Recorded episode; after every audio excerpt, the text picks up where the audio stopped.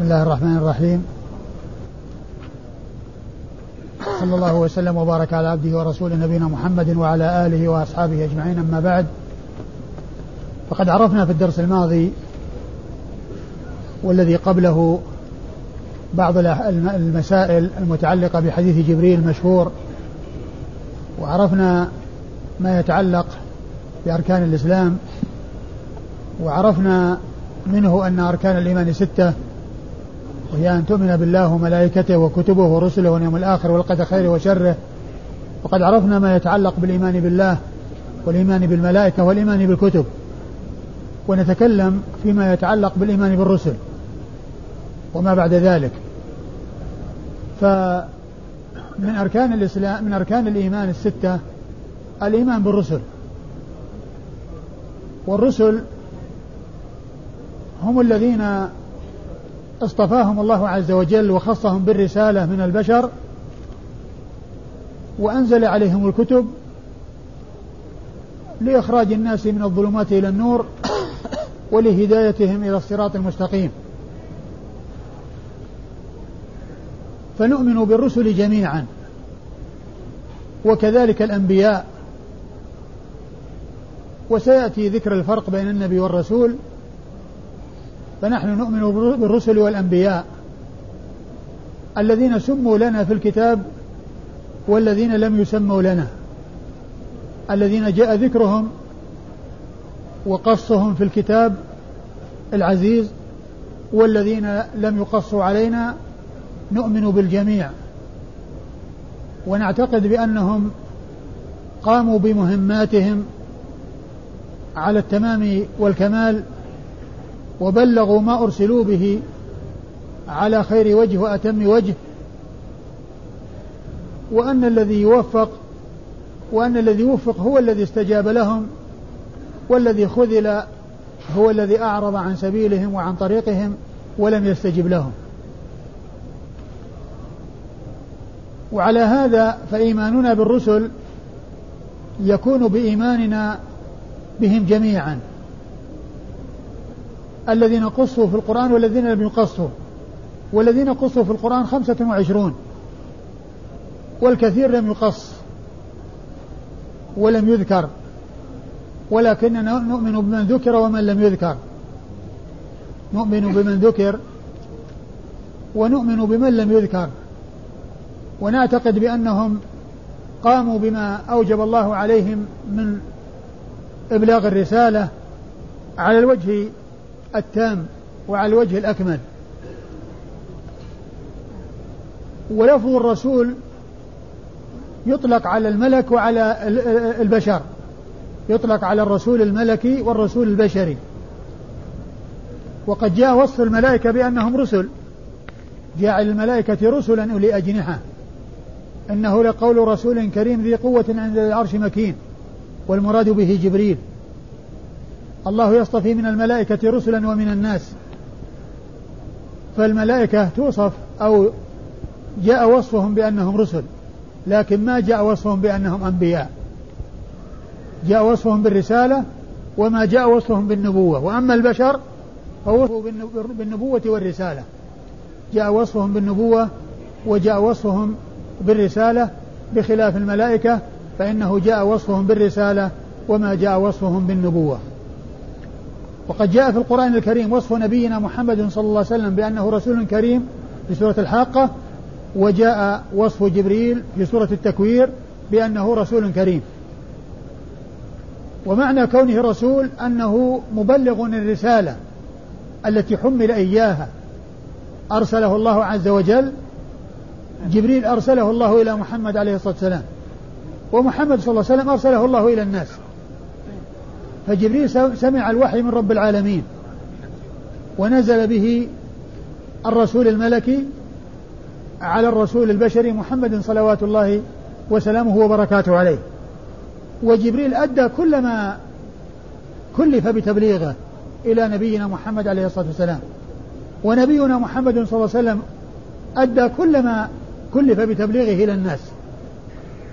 وتوفي رسول الله صلى الله عليه وسلم وقد أتم الله به النعمة وأكمل الدين وترك الناس على بيضاء ليلها كنهارها لا يزيغ عنها إلا هالك وأنزل الله عز وجل عليه اليوم أكملت لكم دينكم وأتممت عليكم نعمتي ورضيت لكم الإسلام دينا. وعلى هذا فنحن نؤمن بجميع الرسل الذين سموا والذين لم يسموا الذين لم يسموا. نؤمن بالجميع ونعتقد بعصمتهم وأنهم قاموا بمهماتهم على التمام والكمال صلوات الله وسلامه وبركاته عليهم. ثم الفرق بين النبي والرسول الرسول هو الذي أوحى الله إليه وأنزل عليه كتابا.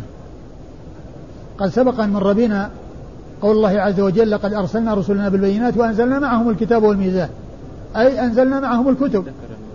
لأن أل كما أشرت لاستغراق الجنس لفظ مفرد محلا بالألف واللام وهي لاستغراق الجنس. وقد عرفنا جملة من الآيات التي فيها ذكر الكتاب مفرد ويراد به الجنس. وكذلك الكتاب مفرد ويراد به القرآن الكريم وأل فيه للعهد الذهني كما أسلفت في الدرس الماضي. الكتب الرسل هم الذين هم الذين أوحى الله إليهم وأنزل عليهم كتبا. وأما الأنبياء فقد اشتهر في الفرق بين النبي والرسول عبارة مشهورة بالتفريق بين النبي والرسول. قالوا النبي هو الذي أوحي إليه بشرع ولم يؤمر بتبليغه. والرسول هو الذي أوحي إليه بشرع وأمر بتبليغه. وهذه أو هذا الفرق لا يسلم من من الإيراد والإشكال. لأننا نجد في القرآن أن الله تعالى يصف الأنبياء بأنهم رسل. كما قال الله عز وجل وكم أرسلنا من نبي في الأولين. وكم أرسلنا من نبي في الأولين. فأخبر بأن النبي رسول. وقال وما أرسلنا من رسول ولا نبي إلا إذا تمنى ألقى الشيطان في أمنيته. فذكر النبي والرسول وأخبر بأنه أرسلهم. لأن قوله وما أرسلنا من رسول ولا نبي. ويفيد أن النبي مرسل والرسول مرسل. فإذا هذا التفريق الذي اشتهر عند بعض العلماء النبي من أوحي إليه بشرع ولم يؤمر بتبليغه يعني لا يسلم من الإيراد لأنه جاء في القرآن وصف الأنبياء بأنهم رسل.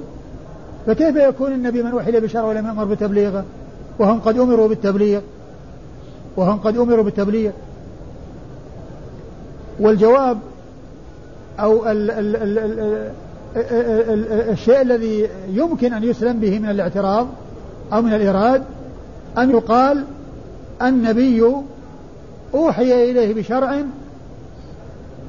أوحي إليه بشرع أوحي إليه بأن يبلغ رسالة سابقة. يعني معناه ما نزل عليه الكتاب ولكنه أمر بأن يبلغ كتابا سابقا وأن يحكم بشريعة سابقة. ومن ومما يدل على هذا قول الله عز وجل في أنبياء بني إسرائيل من بعد موسى إن أنزلنا التوراة فيها هدى ونور. يحكم بها النبيون الذين أسلموا. وقد أخبر في هذه الآية بأن الأنبياء من بعد موسى كانوا يحكمون بالتوراة. وإذا فهم مبلغون للتوراة ومبلغون لشريعة موسى وأوحي إليهم بأن يبلغوا شريعة موسى. إن أنزلنا التوراة فيها هدى ونور يحكم بها النبيون الذين أسلموا للذين هادوا والربانيون والأحبار. فهذا يدلنا على أن أن الأنبياء يبلغون رسالة سابقة. ما نزل عليهم كتاب ولكن نزل كتاب على من قبلهم فهم أمروا بأن يبلغوا الكتاب وأن يحكموا بهذا الكتاب. فيصير شأن الأنبياء في الأمم السابقة كعلماء هذه الأمة. علماء هذه الأمة يحكمون بالكتاب ويبلغون الكتاب. والأنبياء السابقين يبلغون الشريعة التي أمر بتبليغها والتي نزلت على نبي من الأنبياء أو على رسول من الرسل. كموسى عليه الصلاة والسلام الذي أنزل الله عليه التوراة وأمر الأنبياء من بعد موسى من بني إسرائيل أن يحكموا بالتوراة. إن أنزلنا التوراة فيها هدى ونور يحكم بها النبيون. وعلى هذا فيكون التفريق بين النبي والرسول أن يقال الرسول من أوحي إليه بشرع ابتداء. يعني معناه أوحي إليه رسالة ابتداء. ونزل عليه كتاب. ابتداء يعني معناه مو مبلغ رسالة سابقة. أوحي إليه بشرع ابتداء. نزل عليه شريعة. نزلت عليه وأنزل عليه كتاب فهو يبلغ شريعته التي أنزلت إليه. والنبي يبلغ شريعة أنزلت على من قبله. كأنبياء بني إسرائيل الذين يبلغون التوراة. وعلى هذا فيكون آآ آآ الفرق الرسول من أوحي إليه بشرع ابتداء وأمر بتبليغه. من أوحي إليه بشرع ابتداء وأمر بتبليغه. كلمة ابتداء هذه يخرج بها الذين أوحي إليهم بشرع بأن يبلغوا شريعة سابقة. لأنه ما قال أوحي إليهم بشرع ابتداء. أوحي الشرع ابتداء على الذي نزل عليه الكتاب وهو موسى. وأنبياء بني إسرائيل يعني نزل عليهم وحي بأن يحكموا بالتوراة وأن يبلغوا التوراة. والنبي من أمر بأن يبلغ رسالة سابقة. والنبي من أمر بأن يبلغ رسالة سابقة. وهذا يتفق مع هذه الآية الكريمة التي هي قول الله عز وجل إن أنزلنا التوراة فيها هدى ونور يحكم بها النبيون. بالنسبة للأنبياء. يعني يبلغون رسالة سابقة.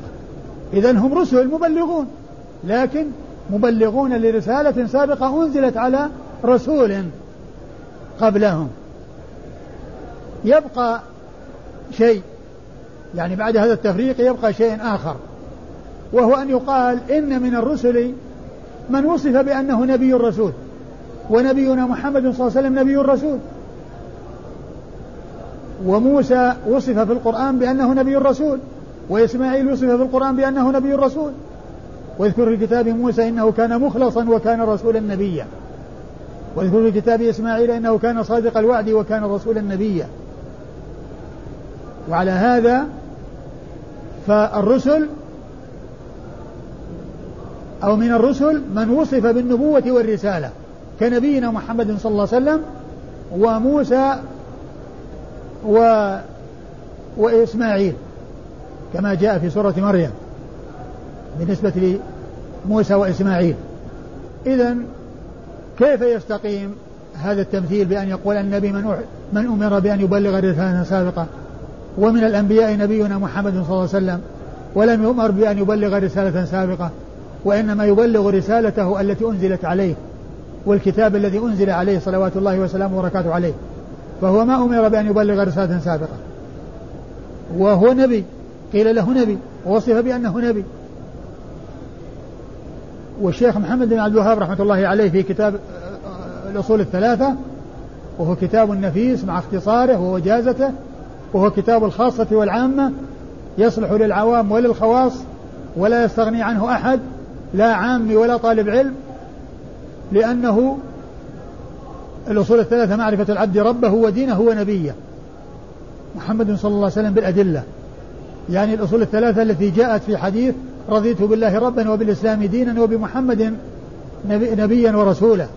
وكذلك الحديث الذي يقول فيه الرسول صلى الله عليه وسلم ذاق طعم الإيمان من رضي بالله ربا وبالإسلام دينا وبمحمد رسولا. فإن يعني هذه الأصول الثلاثة اللي جاءت في الحديث كتب عنها الشيخ محمد بن عبد الوهاب رحمه الله الرسالة التي سماها الأصول الثلاثة وأدلتها وهي معرفة العبد ربه ودينه ونبيه محمد صلى الله عليه وسلم. لما جاء عند ذكر النبي صلى الله عليه وسلم قال نبئ بإقرأ وأرسل بالمدثر. نبئ بإقرأ وأرسل بالمدثر يعني كان نبيا لما نزلت عليه إقرأ. ولم يكن رسولا في هذه الفترة حتى نزلت عليه أيها المدثر قم فأنذر فصار رسولا نبيا فهو أول النبي حصلت له النبوة وما حصلت له الرسالة. ثم حصلت له الرسالة مع النبوة فكان نبيا رسولا صلوات الله وسلامه وبركاته عليه. وإذا فكيف نفرق بين النبي والرسول؟ التفريق الذي لا يرد عليه لا هذا ولا ذاك. عرفنا أن الإراد الأول يتخلص منه بأن يقال الرسول من أوحي إليه بشرع ابتداء وأمر بتبليغه والنبي من أوحي بأن يبلغ إليه بأن يبلغ رسالة سابقة.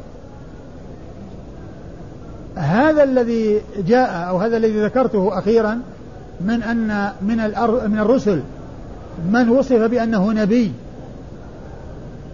وليس مبلغا لرسالة سابقة بل أنزل عليه كتاب. يمكن أن يفرق بينها بينهما بحيث يدخل هذا أيضا مع ذلك الفرق بأن يقال النبي من أوحي إليه بشرع ولم يؤمر بتبليغه في وقت ما. أن النبي الرسول من النبي من أوحي إليه بشرع ولم يؤمر بتبليغه في وقت ما أو أمر بأن يبلغ رسالة سابقة. النبي من أوحي إليه بشرع ولم يؤمر بتبليغه في وقت ما أوحي إليه بشرع ابتداء.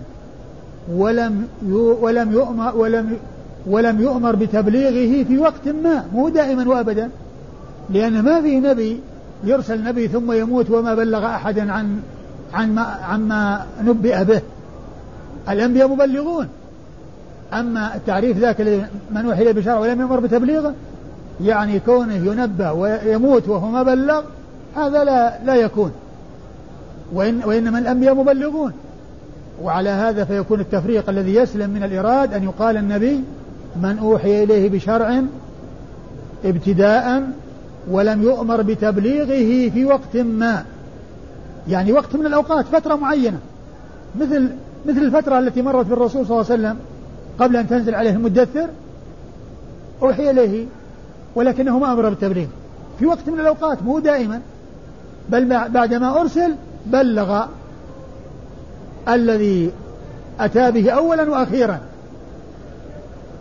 هو ما أمر بالتبليغ أولا نزل عليه إقرأ. وأخبر بالذي حصل على اعتبار أن هذا حصل له.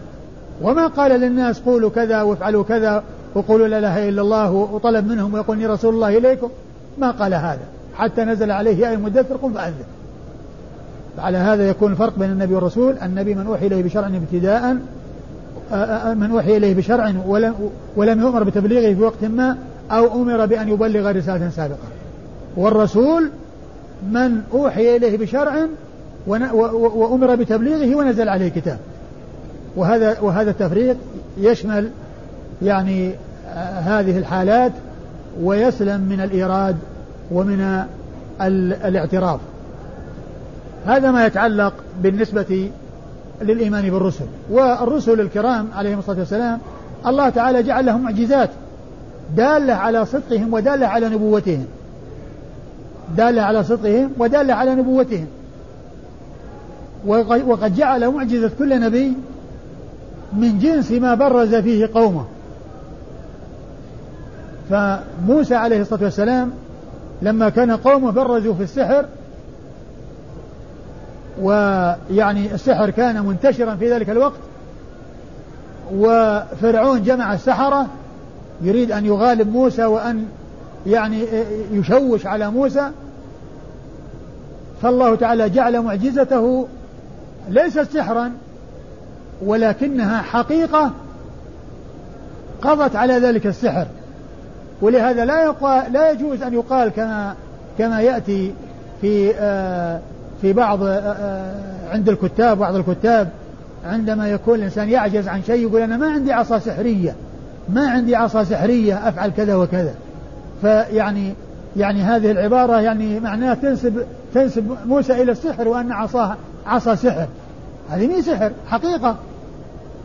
عصا انقلبت إلى حية. انقلبت إلى حية. وأما أولئك وسحر السحرة فعلهم تخيل وسحر. وأما موسى ما عنده سحر ما عنده إلا الحقيقة.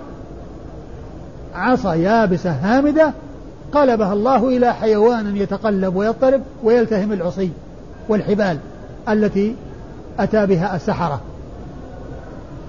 فجعل معجزته يعني بهذه العصا التي انقلبت إلى حية تسعى وهي حقيقة وليست بسحر.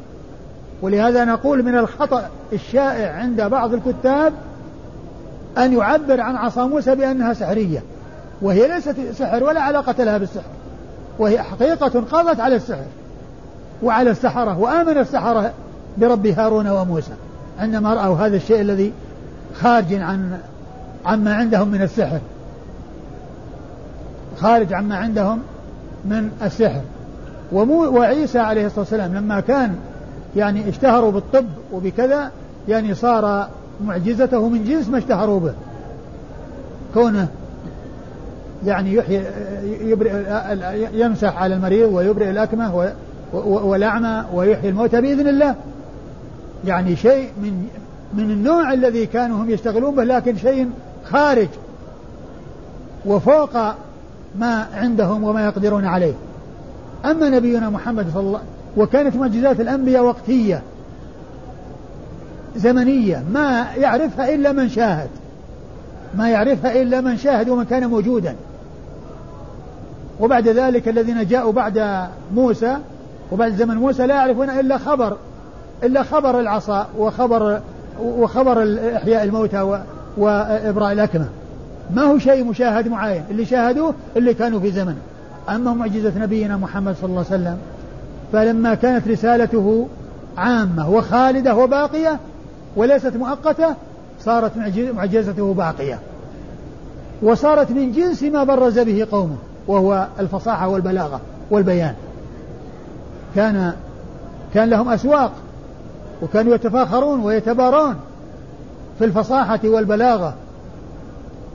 فجاء النبي صلى الله عليه وسلم بهذا القرآن وهذا الذي جاء به ما كان قارئا ولا كاتبا عليه الصلاة والسلام.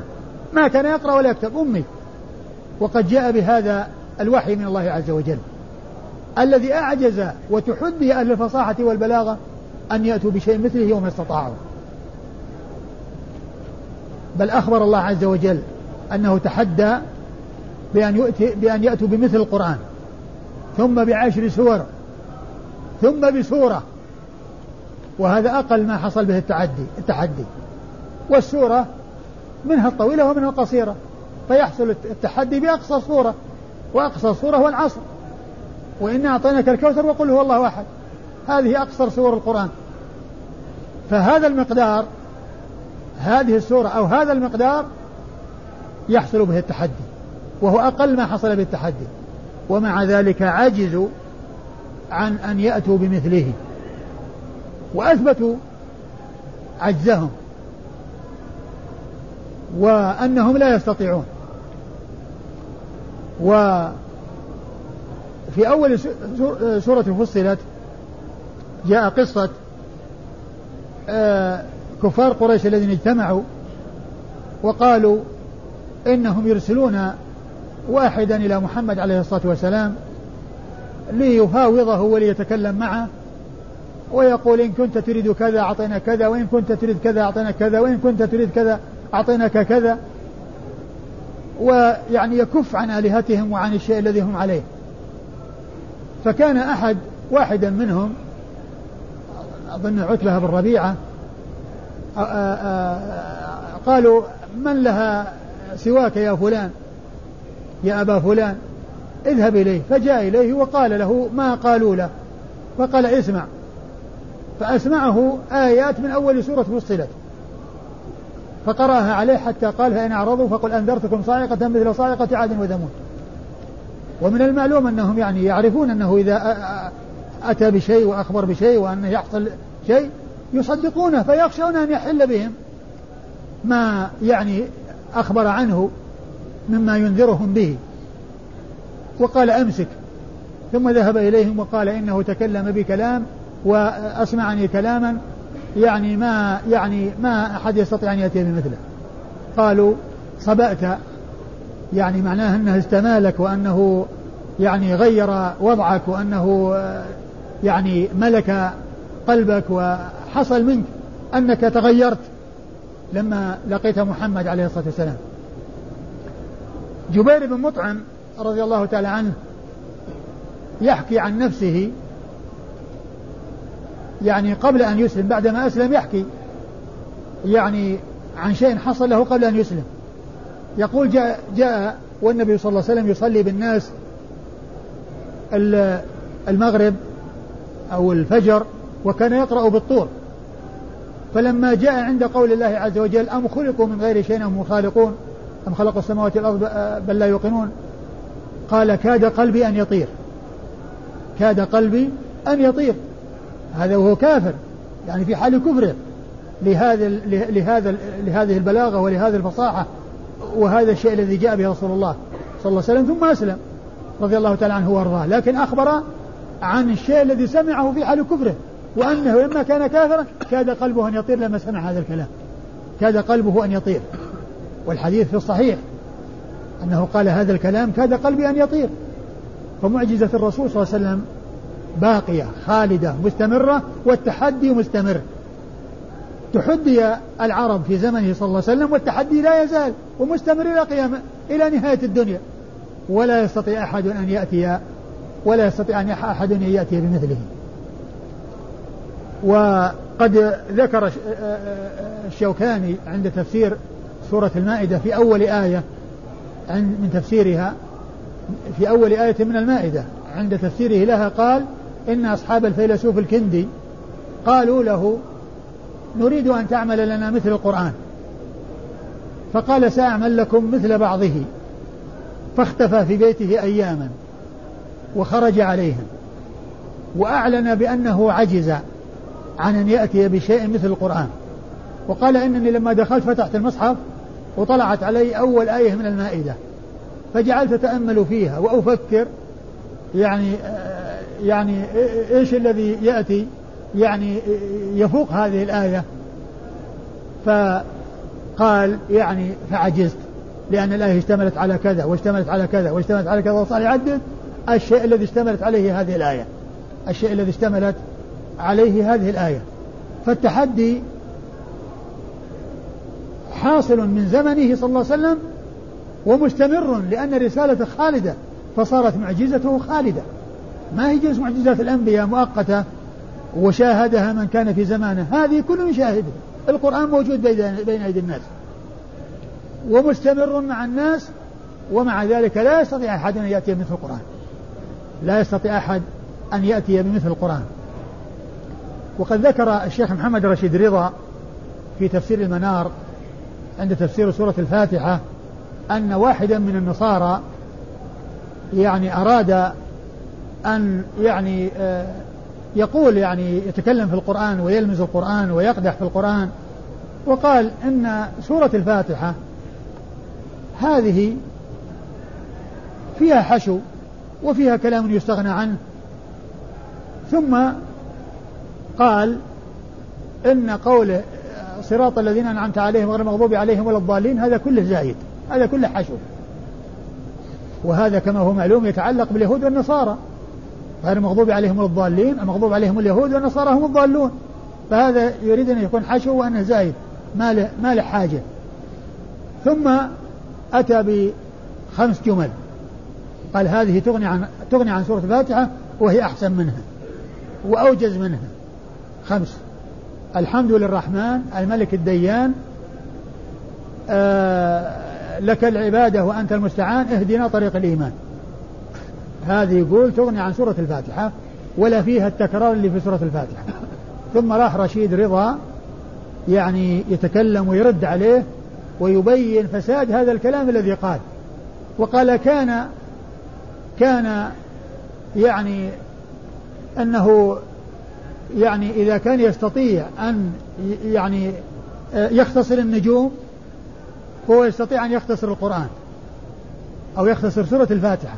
وكان الأولى به أن يختصر الآلهة التي عند قومه أن يختصر لهم الآلهة بدل ما يختصر سورة الفاتحة الأولى به أن يختصر الآلهة. يعني بدل يعني ما يكون عدد يختصرهم ينقص العدد. أما كونه يأتي إلى سورة الفاتحة ويختصرها ويقول أن هذا كلام كذا ثم راح يبين كل جملة ويبين فسادها والفرق والميزة الذي يتميز بها القرآن القرآن على غيره. قال من من من الأشياء التي تميز بها أن هذه الكلمات الخمس كلها خلت من لفظ الجلالة الله. لفظ الجلالة ما هو فيها. الذي هو أصل الأسماء والذي هو مرجع الأسماء خلت منه الجمل الخمس اللي هو قال. وفي سورة الفاتحة جاءت في أول آية الحمد لله رب العالمين. كلمة الله ما جاءت في الخمس الجمل التي أتى بها.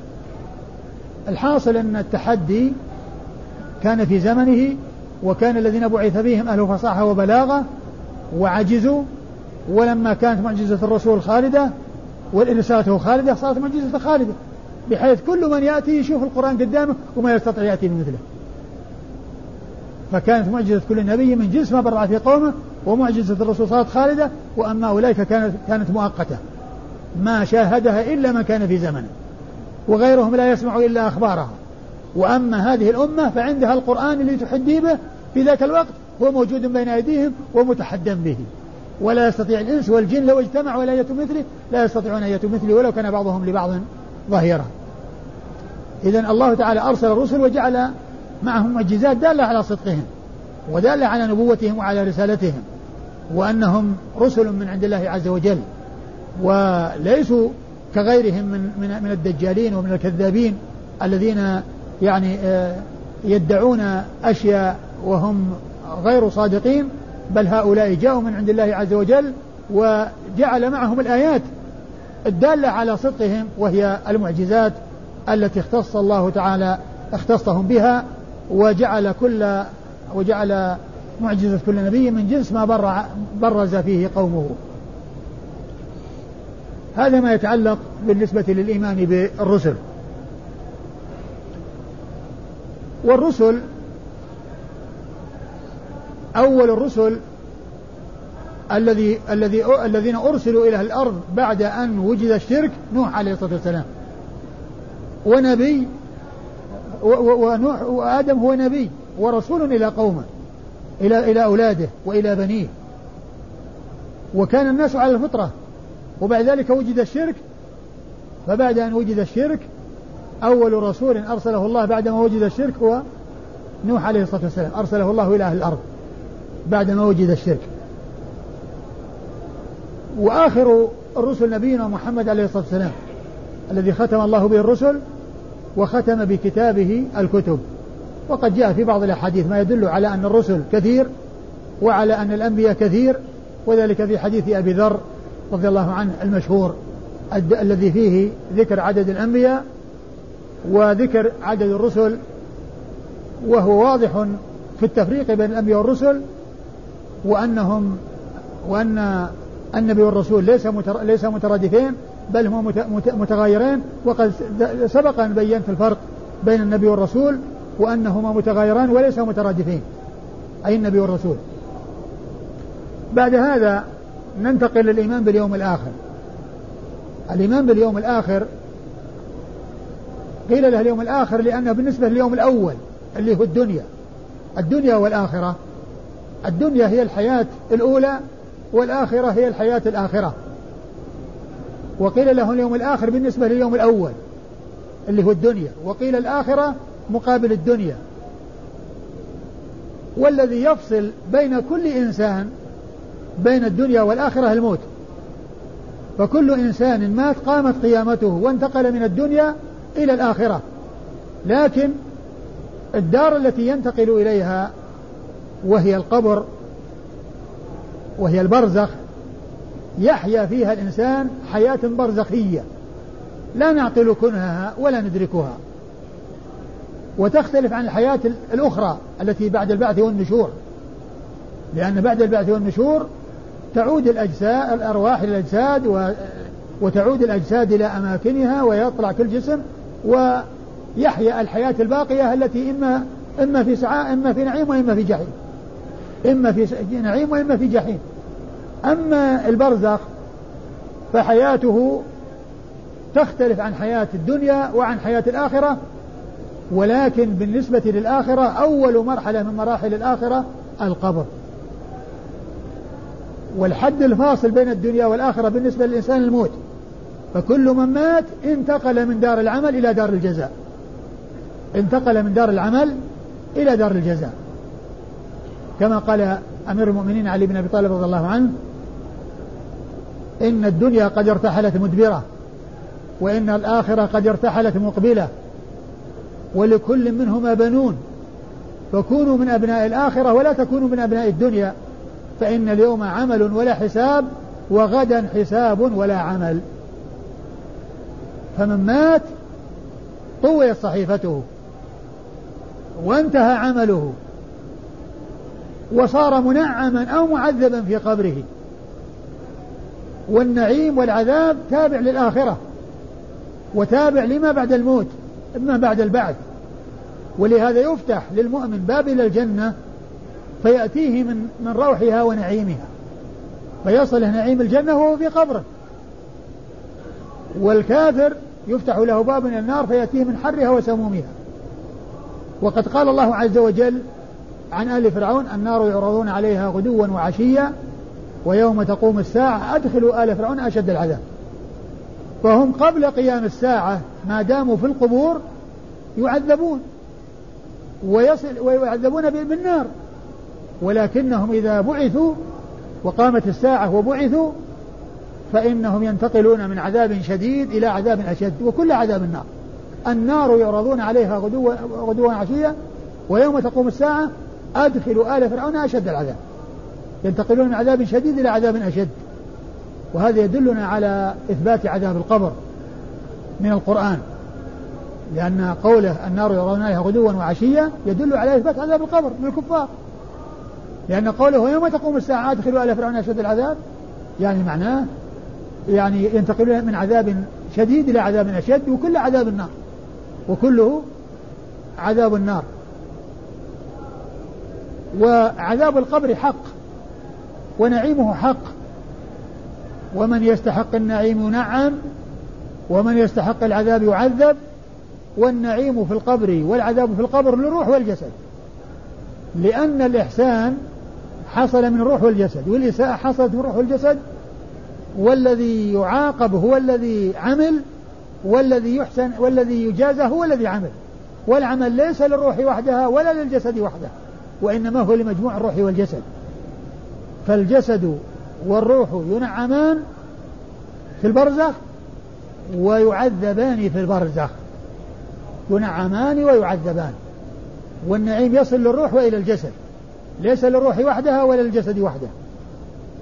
وكل من كان مستحقا للنعيم وصله ومن كان مستحقا للعذاب وصله سواء قبر أو لم يقبر.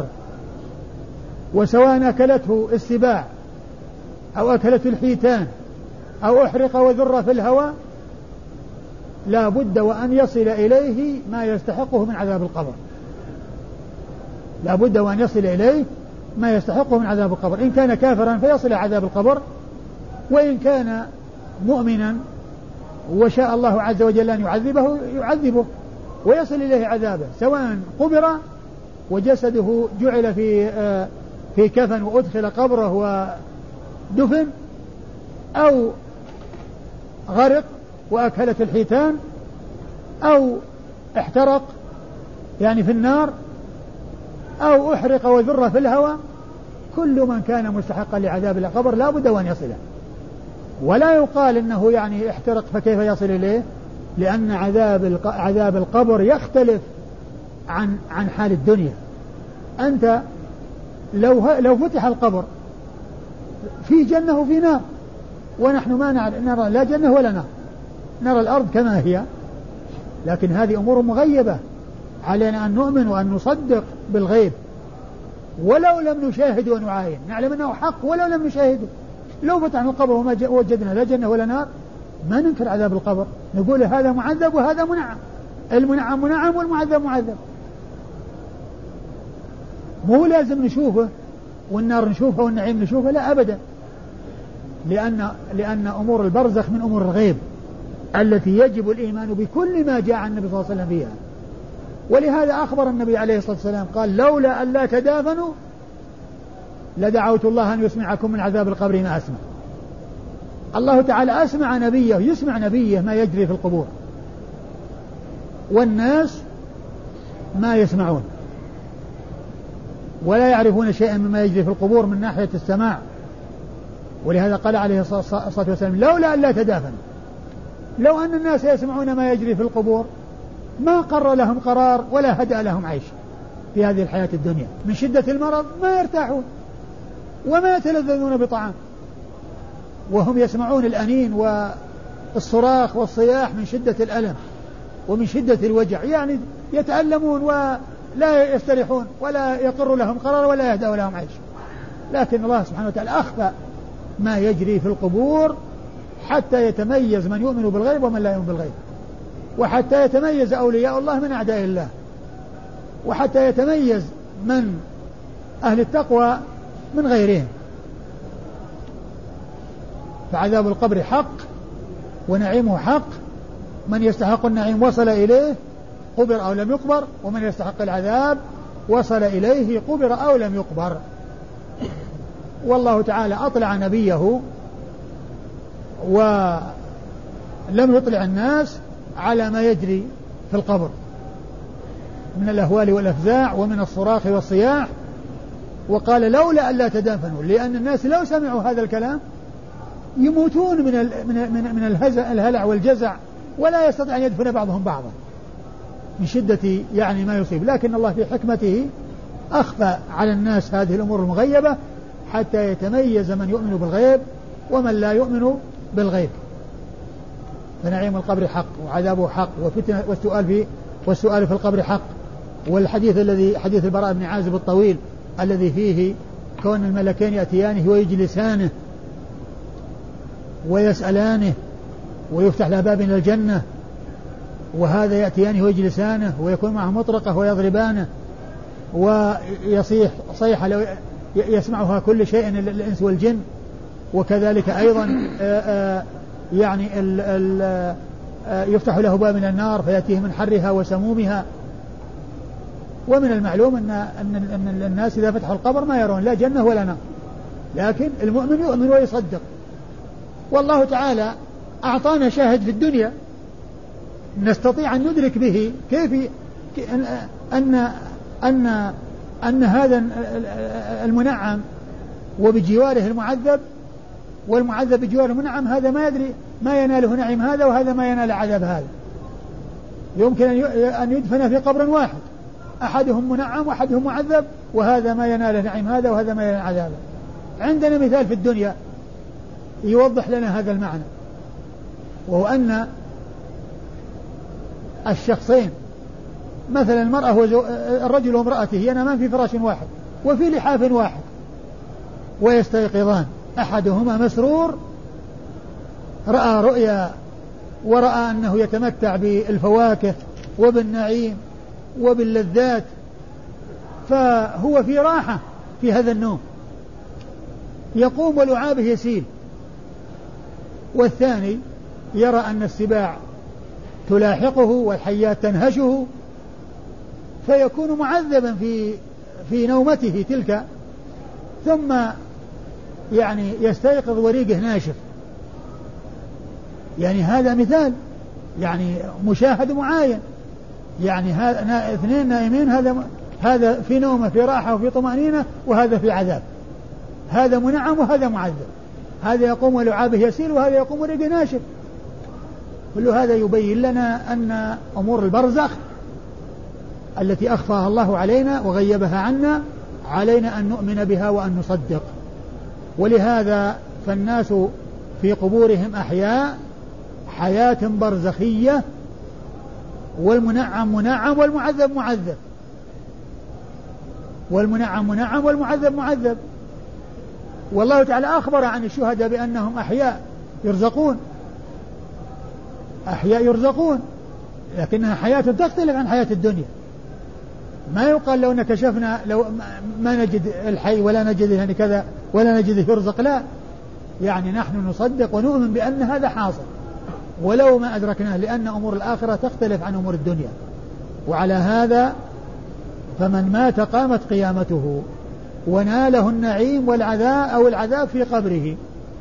وأهل الدنيا لا يزالون في, في الدنيا. فإذا جاء نهاية الدنيا ونفخ في الصور النفخة الأولى يموت فيها الأحياء فيتساوى الأولون والآخرون بالموت. ثم ينفخ أخرى فيحيون جميعا الأولين والآخرين. يعني يحصل نفخة أولى يكون فيها الموت لمن كان حيا. فيتساوى الأولون والآخرون بالموت. ثم ينفخ أخرى فيحيا الأولون والآخرون. الذين ماتوا من قديم الزمان والذين ماتوا عند نفخ في الصور النفخة الأولى. كلهم يحيون ويقومون من قبورهم. حفاة عراة غرلا. حفاة عراة غرلا. حفاة أرجلهم عارية ليس فيها نعال. عراة ليس عليهم ثياب. غرلا يعني غير مختونين. غير مختونين.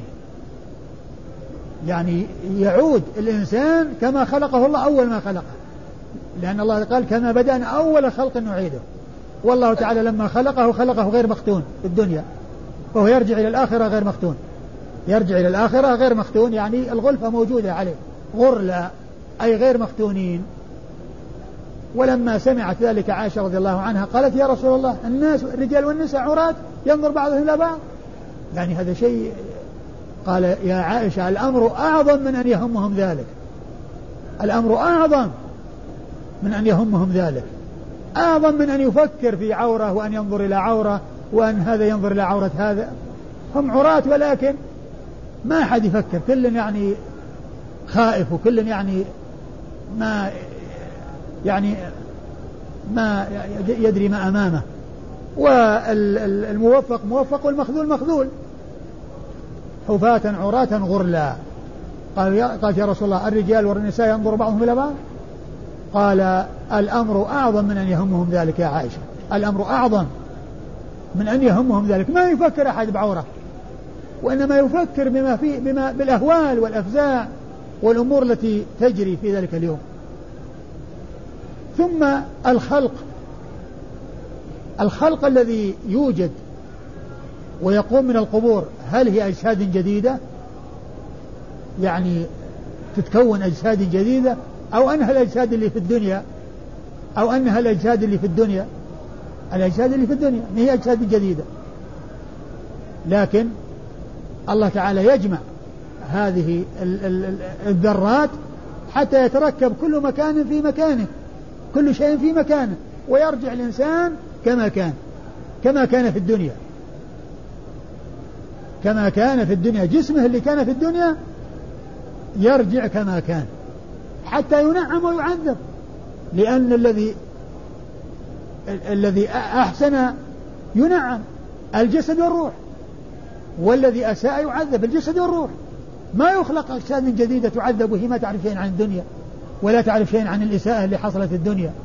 وإنما نفس الأجساد اللي كانت في الدنيا هي التي تعاد والله تعالى قال قد علمنا ما تنقص الأرض منهم. يعني فنحن قادرون على استخراج الذرات من الأرض اللي دخلت في الأرض حتى ترجع كل ذرة إلى مكانها. كل ذرة من الذرات ترجع إلى مكانها ويعود الإنسان كما كان. والله تعالى ذكر لنبيه إبراهيم عليه الصلاة والسلام كيف يحيي الله الموتى؟ قال خذ أربعة من الطير فصرهن إليك. يعني يقطع هذه الطيور يذبحها ويقطعها ويخلط لحمها حتى تكون كتلة واحدة. ثم يجعلها يعني يجعل على كل جبل جزء من هذه القطع. ثم يدعهن فكل قطعة من اللحم تنطلق وتأتي وتركب في مكانها وتعود الطيور كما كانت. هذه كيفية الخلق. هذه كيفية الإعادة. يعني أن الجسد اللي كان في الدنيا هو الذي يعاد حتى يعذب وينعم. ما هو معناه أنه يأتي خلق جديد ما له علاقة في الدنيا وينعم ويعذب؟ لا. بل نفس الجسد اللي في الدنيا الذرات كل ذرة تأتي وتركب في مكانها. كل ذرة من ذرات الجسد تأتي وتركب في مكانها ويعود الإنسان كما كان. ولهذا جاء في القرآن اليوم نختم على أفواههم وتكل من أيديهم وتشهد أرجلهم. الأيدي والأرجل تشهد أرجل جديدة وأيد جديدة خلقت وهي ما تعرف شيئا عن الدنيا بل هي التي كانت في الدنيا والتي حصل منها. الرجل تقول مشيت واليد تقول عملت وبطشت. اليوم نختم على أفواههم وتكل من أيديهم. إذا الذي يبعث هو إيش؟ نفس الجسد اللي في الدنيا. وإلا فكيف؟ يعني جسد ما له علاقة في الدنيا يستنطق. وهو ما يعرف شيء عن المعصية اللي حصلت في الدنيا. بل ذلك الجسد الذي أساء هو الذي يعاد وهو الذي يعذب. هو الذي يعاد خلقه وهو الذي يعذب. إذا هذه كيفية الخلق. أن الله عز وجل قد علم ما تنقص الأرض فيستخرج من الأرض يعني تلك الذرات.